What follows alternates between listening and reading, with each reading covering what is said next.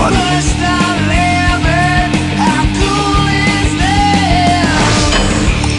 Welcome to How Cool Is This, the podcast about what's cool. If you think you're cool enough to be on the show, leave us a voicemail at 848 863 9917. In this episode, we have an idea from Lauren and Andrea. I'm Lauren, I'm Andrea.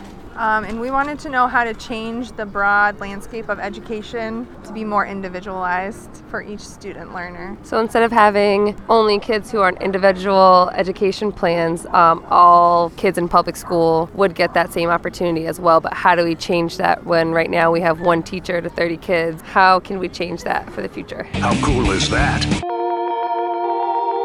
All right, so not really an idea, but a question. And how cool is that? Even before the coronavirus, I think that giving every kid equal opportunity to uh, an effective education was kind of difficult. And now it's more difficult than ever. So, yeah, I think it's an important question to be asking. Unequal education is uncool. But on the flip side, if you work really, really, really hard and you want to provide great education for your kids, is it cool that people who didn't work as hard as you get the same education for their kids? Well, I do think that every kid should get good education regardless of how hard the parents work. I do think that's a function and responsibility of the government to provide that kind of education. Our children are, after all, the future. They are. And it's not very cool to have a society that functions on stupidity. One could argue that our society already functions on stupidity, and that's why our society seems to be crumbling. It does seem to be crumbling, but I hope that it's not me being trapped into some type of like cynical algorithm that just feeds me more of the crumble. No, I think we're all getting fed the crumbs right now. Um, Brian, what do you think would be a more effective way to make sure that every kid gets equal access to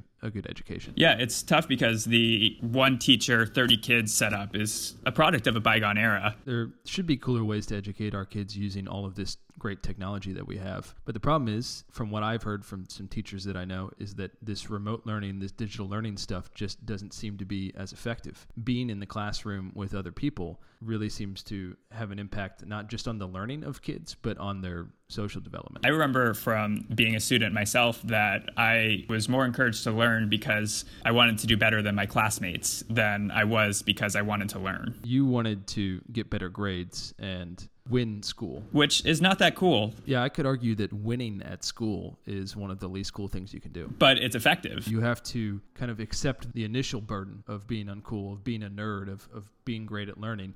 Because later in life, the more that you've learned, I think that really helps you succeed. And normally, success makes you cool. Is it cooler to think that parents are going to be educating their kids more and then suddenly this individual education idea that Lauren and Andrea have suggested kind of just happened because of coronavirus?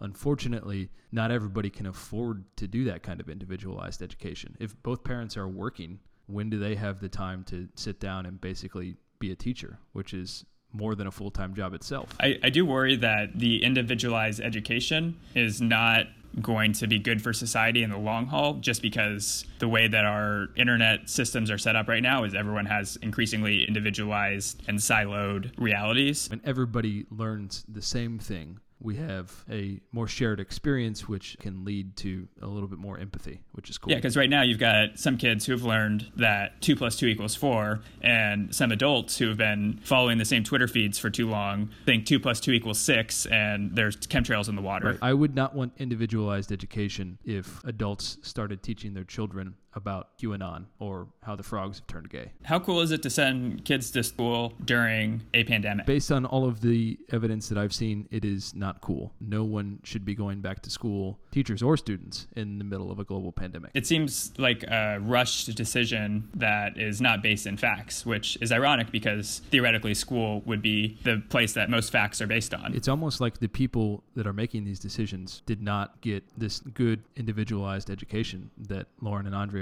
are suggesting. I, I wonder what situation we would be in if the people in charge had gotten individualized education. I think we'd at least have flying cars. I'd love a flying car. Sounds nice right now. If you have any ideas, send them in to howcoolisthis.show. Or leave us a voicemail at 848 863 9917. Thanks for listening. Thanks. Cool